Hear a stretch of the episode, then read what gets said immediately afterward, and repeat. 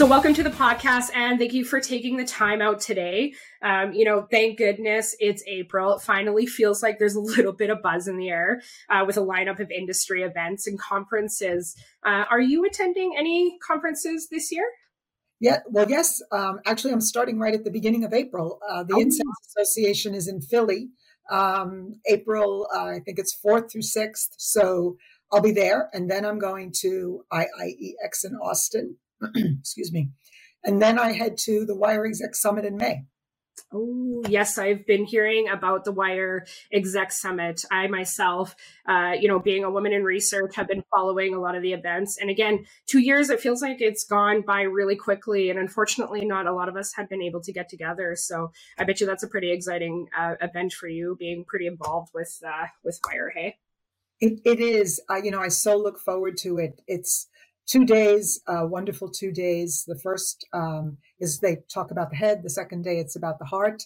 And, you know, we welcome um, those women who uh, are on a leadership track to join. So perhaps one day you will um, apply and join the leadership track. It's it's a wonderful experience, and um, you know I can't say enough about Wire and what it's done for the women in our industry. So, wow, yeah, think about that.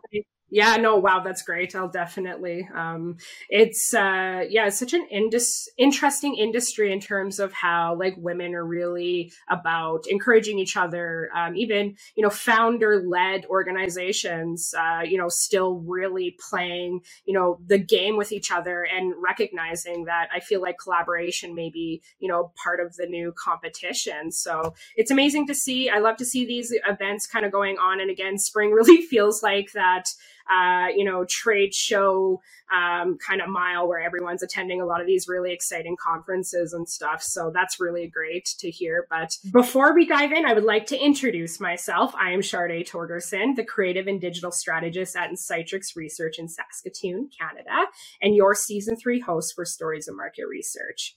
And I would like to welcome Anne Brown to the podcast. Anne Brown is the CEO and principal at Gazelle Global Research Services, an established leader and innovator in managing the logistics of research on a global scale. The people at Gazelle are the business leaders and innovative innovators and research veterans, problem solvers, listeners, and advisors on the global scale. They are passionate about what they do, and they've built a network of people that bring the human approach to collaboration, all while addressing the challenges of today's marketers. So, welcome to the podcast today, Anne. Wow. Thank you.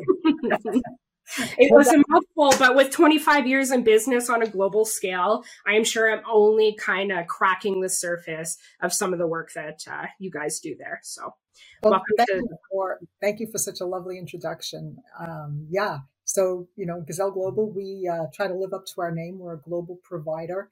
And I think, you know, that's some of the things that we'll be talking about today that I'm anxious to uh, discuss with you. Yeah.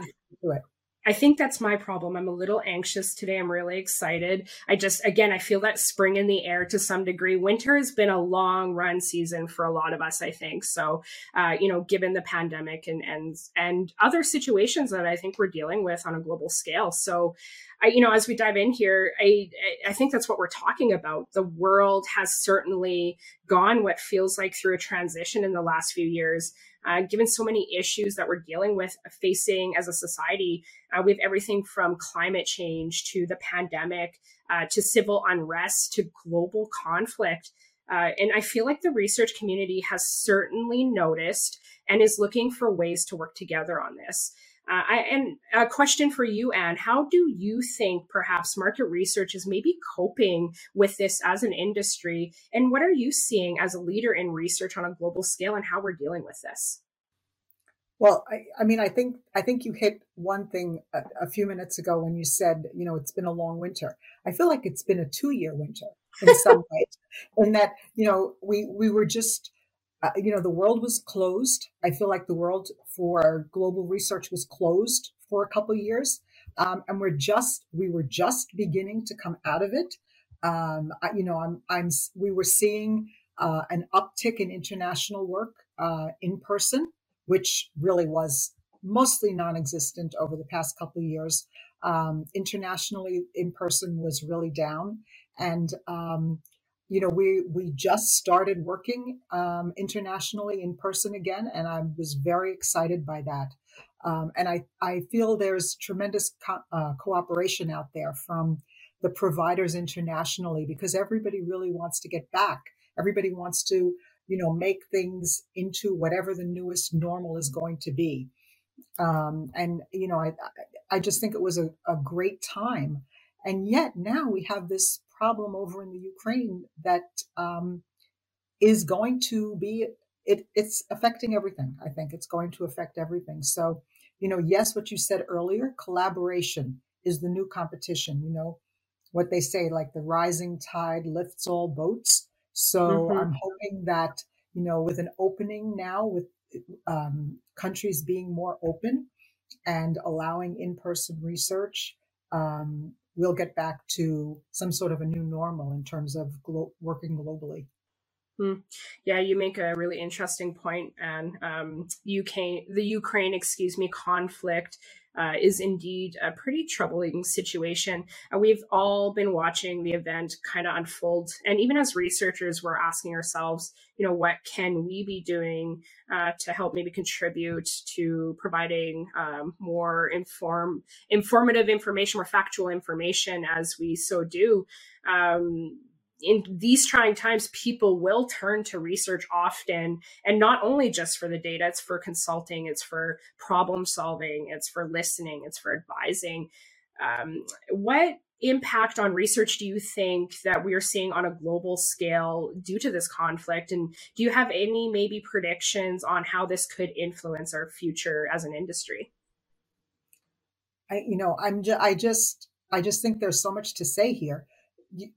You, know, we're watching, and that's the other thing. We can watch everything now on the news. Yeah. So we're watching um, some of the biggest brands close their doors. Uh, they're they're walking out of Russia. Um, and you know, it wasn't that long ago that we were talking about the BRICS. You know, we're not talking about them now, but we were talking about them. What is it, five years ago? Everybody was doing research in the BRICS. Russia was was the R. So there was a lot of work a lot of international uh, global research being done in Russia. Um, and I think that, you know, there'll be an effect on, on our major brands because they um, have been forced to leave a country where they were doing, you know, probably a lovely business. So I think there'll be an impact there. I think there'll be an impact in terms of um, the food supply um, and the costs for food and fuel because Ukraine was a big provider of wheat. So the cost for wheat is going to rise. So, you know, when inflation happens, when costs go up, the cost of fuel is crazy now. Um, I was looking over the weekend, crude was $112 a barrel. You know, last couple years ago, it was 30 something dollars a barrel. So, you know, the costs are going to be affecting everybody, consumers, um, as well as brands. So, you know, I think that's one side of it. The other side of it is that there are researchers in Russia. There are researchers in the Ukraine. So, you know, earlier on this year, we saw uh, bids for work, doing work in Russia. Well, that's not happening because there's no way that they could be paid now because, um, you know, a lot of the SWIFT is closed. And, you know, feeling is that sanctions need to be laid upon Russia because of what you know, what Putin is doing in the Ukraine. So I, I think there'll be, you know, a lot of repercussions. And we can't forget our, you know, we have researchers in the Ukraine as well and researchers throughout Europe. There are researchers in Poland. Poland has taken on, mm-hmm. you know, a mm-hmm. huge number of um, refugees. So, you know, I, I think there we're going to see an impact. So it's it's it's hard to to think that now, after two years of being closed, now we have this terrible conflict um, that we have to face and we have to live through and um, continue carrying on. It's a real attest to the impact on globalization. I think mm-hmm. often we've ignored how easy globalization has come over the past few decades and how it's both contributed to our life positively. Um, you know, for example, I live in a very prairie part of the world. I think access to to many sorts of you know say exotic fruits or uh, imported goods that you know normally wouldn't I wouldn't uh, without globalization. I think uh, we'll start to see a, a, big impact in our supply chain, uh, especially in given areas that are uh, considered a lot more rural, perhaps to even places like New York, for example. But I, yeah, I think it, it's um, interesting to take a look at from uh, a researcher's perspective because I think we're all looking at it from, you know, what should businesses maybe be doing more to ensure, you know, that they kind of recognize um, market research and the value during these trying times. So, do you have any suggestions for businesses that you know might be still hesitant or on the fence given um, you know the uncertainty what what would you have to to give advice for those types of businesses well you know i think there's always businesses always need to be aware of what what cons- how how consumers feel. Um, what what's on their mind and um, what are they willing to do um, how are they willing to spend and what are their feelings and um, you know what what is the mindset of the consumer these days. And i think it's very you know i think it's very important to continue that research mm-hmm. i agree and i think that's a continuous message for us as well is that um, you know really when the world is you know dealing with certain things, you know, research really is the one thing that responds to it in a really healthy way. And I think it's shown even during the pandemic. I think there was, um, you know, for lack of a better term, a worry in the industry, like how are uh, businesses and our clients going to respond to research, you know, when we're all sending our, our uh, you know, staff and employees home and really just ensuring that uh, we're, we're keeping the doors open again for really a lack of a better term. It was such an uncertain time, you know, March 2020 and on. Uh, you know, we've seen, again, you mentioned that shift in consumerism and, and the behavior was a direct impact of the pandemic where people were online uh, you know, as a direct result of that. And I love that you kind of have a little bit of a global lens on this, and because I feel like maybe if we take a bit of a zoom out for for a second and look at the world as if it were a community of consumers. And I, you know, I've been looking at this for a few months now, even as a marketer myself in the market research industry.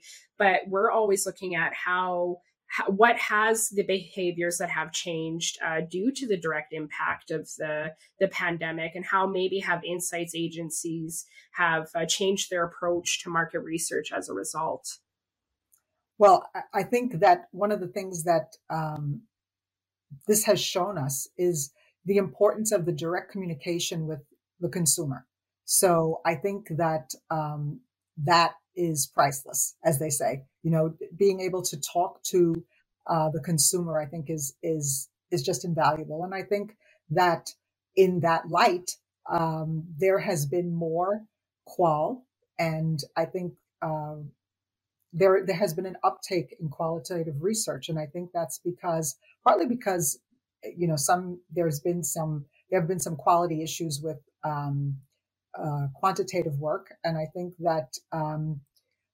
brands and um, end users, client side researchers are after this time of being closed out from communication with the consumer. I think that they are, you know, hungry for um, that communication, that in-person communication that um, they would have in a qual environment. So I think that um, qualitative research is on the rise, and I think that in-person research uh, research for those in um, actually speaking to people who are in um, populations that are not easy to reach um, quantitatively. I think um, online, I think that in person work is going to be on the rise. Mm.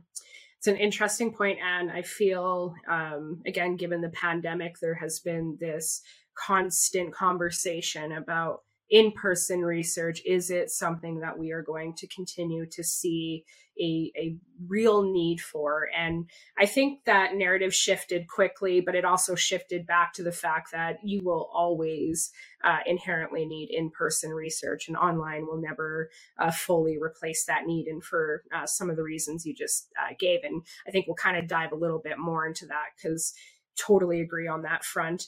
And I think, you know, maybe if we um, back up a little, because I really love this whole aspect about how qual really come in came into play uh, during the pandemic as a really strong uh, form of methodology for us to kind of use and, and start to apply to some projects and look for unique ways of getting in front of people and still getting some actionable insights to our clients. So, a question for you: What are then some maybe advantages of qualitative research? Uh, in ways that maybe um, you know businesses can still get the research that they need while you know perhaps their look at market research is a little bit more traditional in form. You know during the pandemic qual you know was in trouble because no one could meet in person. So the focus facilities were you know very hard hit by um, the closures. And i think that they pivoted so quickly uh, they did such a good job pivoting online. Um, so they still had those intimate conversations, IDIs, you know, those one-on-one talks um, with, you know, with all kinds of people, you know, not just consumers, but with industry leaders, with um, thought leaders. And, um, you know, I think that was the great pivot of the pandemic, uh, Qual going online. And I think that it's still, that that's going to continue. I think that um, cost wise and um, you know i think i think that room was made for that um, and now it's going to remain. But i do think that we're going to also go back to in-person focus groups again um, you know now that the world is opening up. Um, you know clients in the back room they want they want to see their consumers. They want to be you know they want to be watching. They want to be hearing. They want to see they want to they want the visuals they want to see uh, the facial expressions and all the rest um, the interaction in a group. So i think that that's um, you know that that is going to be back.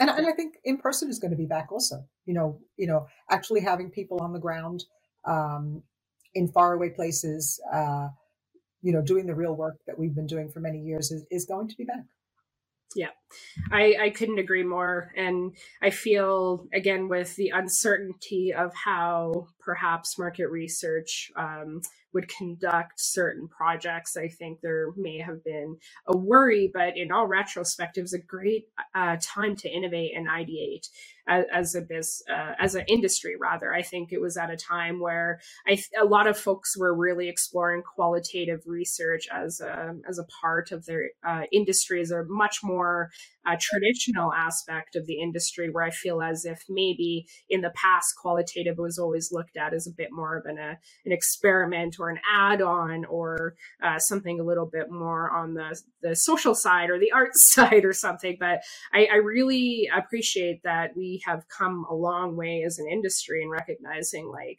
how cool you know we can ideate around certain types of qualitative projects and how maybe we can do that online. But and then all retrospect as well, how important uh, quantitative is as well to really make sure that uh, we see the whole picture because qualitative helps you again really zoom out and maybe understand some of those questions the whys the who's the hows uh, but then really making sure that we're you know following it up with a really great quantitative study. Mm-hmm. so recognizing where they both play an important role. I love to see that the industry is taking notice and businesses are looking at doing things different so that leads me maybe even back to uh, your experience and you know what types of methodologies are being explored more or less. We we talked about maybe uh, online being something that uh, we're, we're calling the great pivot. I love that. That's a great quote. Um, what in your experience how have um, we seen perhaps businesses adapt even on the client side uh, in terms of working more online? Uh, do you feel in your perspective uh, that the industry is respond- responding in a way where people can still, uh, you know, get what they need out of qualitative research? I, I think that um, research that the whole menu of, of research is is the same. Just some of the levels have changed. you know, we we do have we have more online now that we than we've had years ago, uh, because now we have more. You know, in, with internet penetration, um, such as it is, there is much more mobile. So a lot of uh, places in the world, um, research is going to be quantitative research is going to be on mobile. That's just the way it's going to be. Good um, point.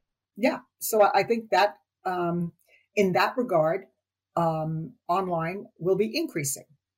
Um, you know, I think that uh, we will be constantly monitoring um, as we do at Gazelle and as you know all of our all of my colleagues do in their you know their respective firms. We're going to be um, on top of the quality issues of quant. Um, you know, monitoring those surveys um, and you know trying to be one step ahead of the fraudsters. Um, you know, it, it's it's top of mind to all of us. So you know, we're out there doing that. But you know, you're still going to have you know, in person is still going to be real because in, there are a lot of populations that you can't reach um, via you know via online. Um, there are still places in the world where you need to make an appointment to talk to someone. Um, so you know that's going to continue, and um, you know, I, I think that, uh, again, as I said before, direct contact with uh, consumers is important. And there is still, believe it or not, some research that's done on the telephone. Mm-hmm. So, uh, you know, I think all of the methodologies that we use um, are all going to be at play. Um, just the levels are going to keep changing, and they're going to keep changing based on what's culturally acceptable in the places where we're working. You know, what what's the right way to get to what's the best method to get to the people that you want to talk to. That's the way we want to do it because that that's going to get the best responses, the most rich data for our clients. That's, you know, so I think I think that I think if the levels are just going to keep changing and they're going to keep changing based on what the best methodology is at the moment. It's amazing how we used to really look at multimodal surveys or research as one of two things and now i mean there's many ways to really tap into yeah. getting in front of a survey participant mm-hmm. so yeah that's a really good point i love that but I, I, think we're also really diving into a bit of an, an area also that is uh, often a challenge among researchers and it's you know we're even looking at how businesses operate as a whole. So you know when we talk about the last even decade uh, we got younger folks who are leading in terms of social causes. And honestly they've done a really fantastic job at keeping brands um, accountable even in terms of representation so you have market research as an industry who, you know, have really tapped into this to make sure that we are, you know, conducting research in a manner that is ethical, but also is really inclusive of everyone. And we keep talking about how, you know, online research is super important, uh, you know, to, um, you know, qualitative methodologies and getting in front of a certain folks. But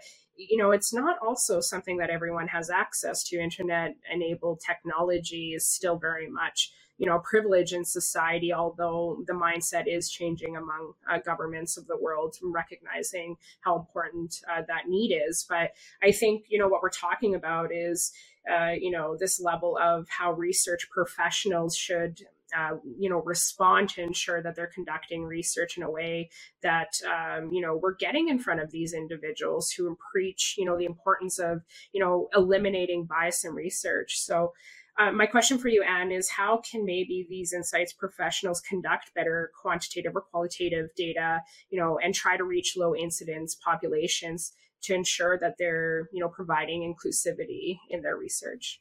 Yeah, I, I, I think it's so important today that uh, we be aware of um, making sure that our research is um, not biased. So I, I, think you know we have to look at oversampling um, you know some of the underserved populations so that we when we're doing our research um, you know we have levels um, of, of responses that are readable.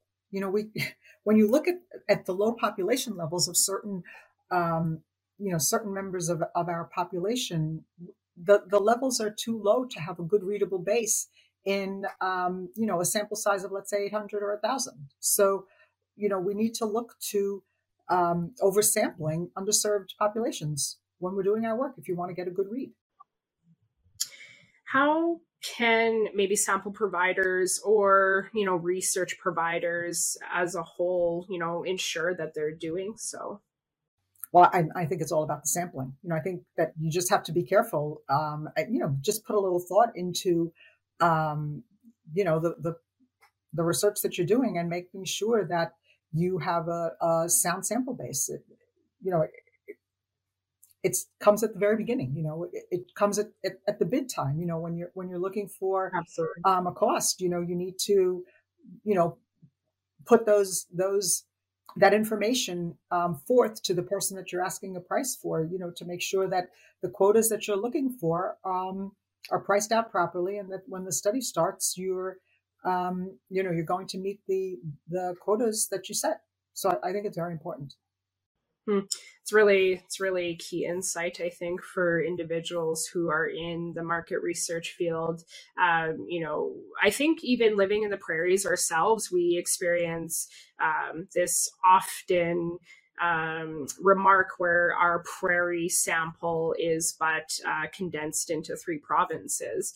And I feel as if our sample in Saskatchewan, if you will, central Canada, even if we have a very similar mindset to other provinces, it, you know, no one individual is the same. You know, I'm sure in Alberta, our neighboring province, and then Manitoba, our other neighboring province.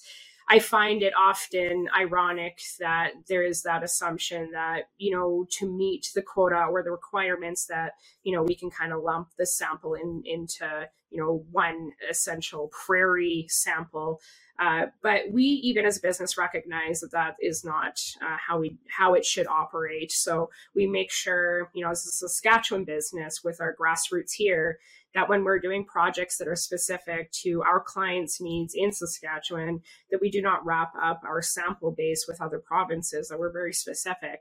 Uh, even other provinces having their own sample base. But you know, geographically, you know, demographically, I think there there's even more um, to this. It's it's even deeper. Where um, you know, again, we were kind of talking about the younger demographic, really understanding the need for you know ethical research, but at the same time you know, younger people also have a different expectation in how to participate in research. So while we're trying to get in front of these demographics, these hard to reach segments, I'm wondering what should we do as market research agencies to ensure that we're getting in front of populations, that we're gathering rich insights, but in a way that they expect. So as a market research firms, we're over sampling, but as a user who might, you know, uh, come across our uh, market research, what sh- what are they expecting from us, and what should we maybe be doing differently or the same of? Well, I, I think we have to be aware that so much research is now being done um, via mobile. Um, I think I think that's very important to for us to recognize, and um, that mobile needs to be included in you know, mobile sample needs to be included in all of our projects. Absolutely. Um, and I think then once you have that, you need to face the fact that there are certain things that you have to be cognizant of. You have to be cognizant of the length of the interview. Um, you have to be, it has to be mobile, mobile ready. And um, the questions have to be engaging. You know, you, you just have, you have a, you're going, you need to have a, a study that's concise and that's engaging. That's keeping our keeping the respondent um, engaged. So you know you can't expect to do a 20 minute survey on a mobile device. It, you know it, it just gets to be too long. It, it, you're not going to be able to hold anyone's attention for that much time on a mobile device. So i think you know these are things that have to be considered at, you know as you go forward especially when you're looking to reach the younger population I, I hate to use this as a term. I hate's a strong word. I it's a, it's a funny term at best, but I really explore this emphasis on TikTok being a strategy. We so far have come along to appreciating video uh, a form of content that I think visually we get a lot of stimulation out, a lot of visual learners learn from, and then a lot of advertisement can actually turn into content. But if you look at the trajectory of a video, you know, a 20 minute video, you know, slowly became a 14 minute video, became an eight minute video. And now we're down to five or less. If lucky, you're, you're producing a five minute video that people are watching. I'll say 90 seconds is where we're at. But I think the whole idea around that is really that time is way more important than ever. And the currency exchange between a participant and, and a researcher is that time. So if we're not looking at it from the aspect of that that participant really, you know, we can provide them with all the incentives, the prizes of the world, but really their currency in terms of time is what's most important to them. I think that is really true with younger folks. I think that's even more true with the pandemic, what we're dealing with as a society. We're all looking at our own time as as the most important currency. So one would say that the TikTok strategies is really recognizing how we can get in front of um, you know these folks with great attention at the same time not taking up too much of their time and then hopefully getting a, a mutual exchange out of it. So I think there's some really interesting added benefits to looking at how social media is maybe you know working with uh, younger generations, how they're getting content or how people are using social media. And I would almost argue that that's where the mobile comes in is social media and mobile really are becoming uh, you know, both um, huge parts of our routines in society, whether I guess we kind of like it or appreciate it or not. Even on the research side, social media can often look at uh, like a, a, monster or kind of a, a little bit of a villain, when in retrospect, it's been an absolutely fantastic recruitment and marketing tool for us, you know, mm-hmm. um, given given how things have changed. But I, I think to maybe even reel back a little bit to that, we, we've been talking about hard to reach populations and, and often we're experience or they are experiencing barriers as a result. So we looked at even online being one. So you, on one hand, folks are looking at as online is a really easy way to get in front of participants. But even now we're working at Insightrix on a project where we're actually putting up flyers in clinics to actually get in front of a certain hard to reach segment because that is really the only way you can. And we're providing them with a direct number with, uh, you know, information about uh, a real researcher so that they can actually connect with them. So there really isn't, um, you know, a be all end all solution for online. So these hard to reach segments are experiencing, I think, more than just those types of barriers. I think another one even is language. Language is a huge uh, barrier to research. And I'm sure uh, as an expert on the global scale and you know providing international research this obviously is a common uh, challenge to ensure that data collection is you know you know wrapping up all the cultural context the nuances and the intent of the problem that's been represented. So if you were to give advice to researchers who are working on that international level to ensure that they're making uh, you know the, the most out of the research uh, you know given perhaps a language barrier uh, do you have any advice for those individuals? You you've touched on one of my biggest pet peeves in the industry. And that is translations oh my goodness, I cannot stress it enough that surveys need to be translated into the language that uh, into the in-country language. I mean, yes. it, that's the only way to get a really rich response from from the respondents.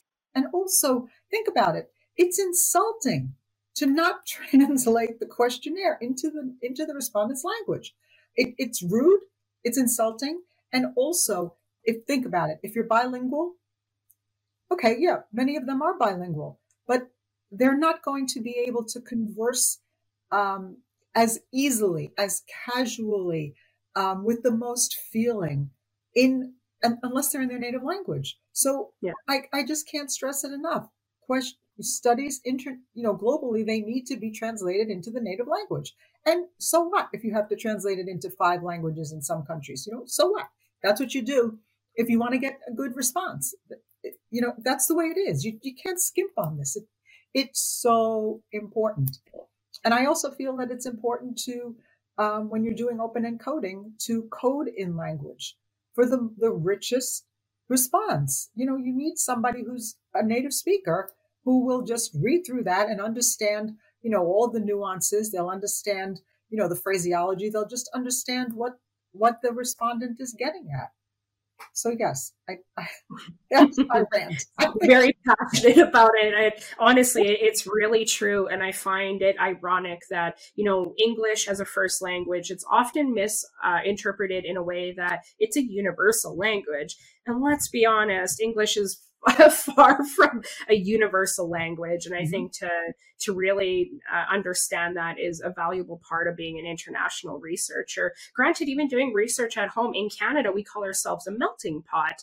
Uh, even central canada we, we are home to many populations um, and recognizing that if you really want to do, say, researchers with newcomers or, or recent immigrants, that uh, you know to to really recognize what that research uh, survey looks like uh, to to whom you're you're doing the research with. So, I mean, and again, again, I think this kind of touches a little bit on uh, the whole aspect of diversity on your research team, right? And I think yourself as a CEO and a principal, you know, for a international research uh, firm, again, you really, I'm sure, appreciate how to approach new talent to ensure that there is diversity on your firm. We're seeing it everywhere. Lots of lots of uh, folks within the industry are recognizing how important it is for this reason. But do you have perhaps any foundational, uh, perhaps tips for organizations that may be looking to expand on their own team, especially if they're looking looking to expand on their research capabilities on an international level? Well, I think one thing that that's popped up in the in the past uh, few months actually is um, the Insights Association has established the Ideator um, uh, program, let us say, um, where and and a lot of the very large research firms have just um, hopped onto this. So what they're doing is they're creating um, an intern um, internships uh, with it where they're going. So they're going to they're they're recruiting people from underserved populations and um, they are recruiting them into research positions at a lot of the larger firms. A lot of the firms have already um, jumped hopped onto this, and I think it's going to be a great program um, for getting people in underserved populations interested in our industry. You know, I, I somehow think that um, even today people don't people don't really know that much about our industry. Um, I mm. don't think they're aware um, that it, it is a wonderful industry where we're, you know, we're studying. I, I think maybe the word research scares people away, but where we're studying so many diverse and interesting things and where we're talking to people all over the world. Mm-hmm. What an enormous privilege it is to be in this industry, to be able to talk to people throughout the world to learn about how they feel, what they think. Um, it, it's a wonderful industry, and I and I, I'm very excited about this um, this Ideator program from the Insights Association. I think it's going to pave the way for uh, young people to uh, move into this industry from um, populations that are underserved. So I think it's a great a great new thing. I think anyone that is really naturally curious would do well in the market research or insights industry. Um, you so often hear when people mention, especially career uh, long market research professionals, uh, you know, how did you get into market research? And often they never know, or at the very least, they never know how and why they ended up there. And I, I kind of love that about the industry because I think even being curious about market research itself is often uh, why folks end up in the profession that they do. And then because, as you mentioned, we get such a privilege to to really be I, I mean, gate, gatekeepers maybe not the most. It's a bit strong language to say, but gatekeepers of information, I think, is really it's kind of a cool, maybe a little bit sci-fi type aspect to it. I mean, nerd in me, but uh, I, I do love that whole aspect. And as a as a young um, woman uh, within my career as well, I really do appreciate the the ability to to innovate every day and come up with cool and exciting solutions. And it's so awesome when you have a client that wants to innovate right along with you and the the really unique things and the partnership that comes out of it. So I, you know, I don't want to say there have been silver linings in the past two years, and I know we're dealing uh, with a lot as a as an industry, but also a, a, world as a society. Uh, but I always, um, and maybe I'm glass half full type person, but I still feel like research is a really strong um, industry that will that will really carry, I think, a lot of uh, our clients' needs forward. Just in you know, even just if it's a comfort uh, aspect, consulting and advice goes a long way uh, right now, and getting quick advice, ensuring that you know our, our clients are making better better decisions just based off of the the small things that we're working on, even what we talked about today. Uh, just uh, you know, I think the pandemic has allowed a lot of us, even individually and maybe as an industry, to look inwards. And here's an example where we're looking at better ways to ensure that we're reaching hard to reach segments. Um, you know, because we've all been kind of a little bit forced, uh, for lack of a better term, online. And here we are still ensuring and looking for ways to make sure that we're uh, performing research without bias and still getting it in front of our clients. So, I yeah, there's I mean, we could probably talk about this topic all day because it's such an important um, you know, part of the industry, and we're always trying to ensure that you know the quality remains intact. And I think you even made a you know a couple points around that. That uh, online does uh, provide challenges to market research with you know ensuring that we're validating appropriate you know um, users and participants of the research that we're doing our vetting and and background checks and etc. So I, again, there's there's lots that we can unpack today, but I really do appreciate you for being on the podcast and um, I think there there's room for us to continue, and and maybe we'll we'll have you on again and really kind of explore uh, around the diversity in research. I think that that is such a unique topic as well. I think a lot of the industry is really finding um, you know ways to support both their research service team uh, as well as their clients, and again that collaboration aspect. I think even outside of hiring, uh, outsourcing is another example, which I know uh, even yourself is really privy to why that is important to us as an industry. So I think if I were to leave the floor to you, is there anything that you would like to kind of share, uh, you know, land on and the conversation on anything exciting going on that you'd like to share? Well, I, I, I would like to um, first to thank you for this great okay. opportunity uh, to talk to you, uh, for your listeners to hear my point of view. Um, what a great privilege it is. Uh, that's the other thing I, you know, I, what a great privilege it is to work in this industry of ours. Um, yeah. I've been doing this for a long time. I've been through a lot of changes in the industry, a lot of pivots, and I still love what I do. So, you know, there it is for all of those young people who want to do something that they'll really love. Um, come to market research. So that's one thing that I'd like to leave you with. Thank you so much for Sade for giving me this opportunity. But the other thing that I want to remember today is I want to remember the people of the Ukraine. You know, I think it's so important for us to support them um, and to support them in any way that we can. Um, I just hope that we um, come to some sort of a conclusion to this horrible, uh, the horrible events there, and uh, remember the the people of Ukraine, and you know, also remember our women in research. You know, here we are, you and I.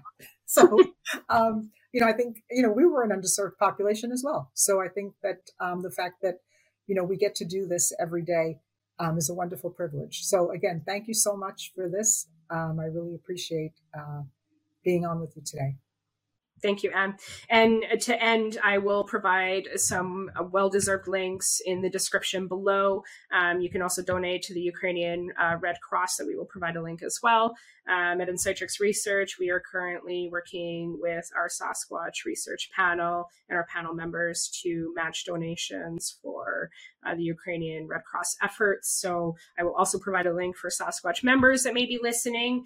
Um, and yes, I, I 100% agree if we can just always make sure that, you know, uh, you know, recognizing what's going on in the world, research is a really important part of that. I know even as an industry, we're also looking at uh, how some other folks are doing uh, research in Ukraine, and we're looking at how we can support those individuals. I know we're ourselves as a podcast, we're looking at trying to get the folks uh, that have been doing uh, in-field research actually in Ukraine to see if, if there's a possibility that we can get their story out there. So yeah, it, it's such an interesting time. So anything that we can kind of do to keep things relevant, keep the conversation conversation going, uh, whatever platform that is. I think we have to. So I appreciate that. And uh, and let's have you back sometime soon. I think there's uh, obviously lots to talk about as women in research. So I, I, welcome any any woman back to to come in and share some of their their thoughts. So uh, thanks again.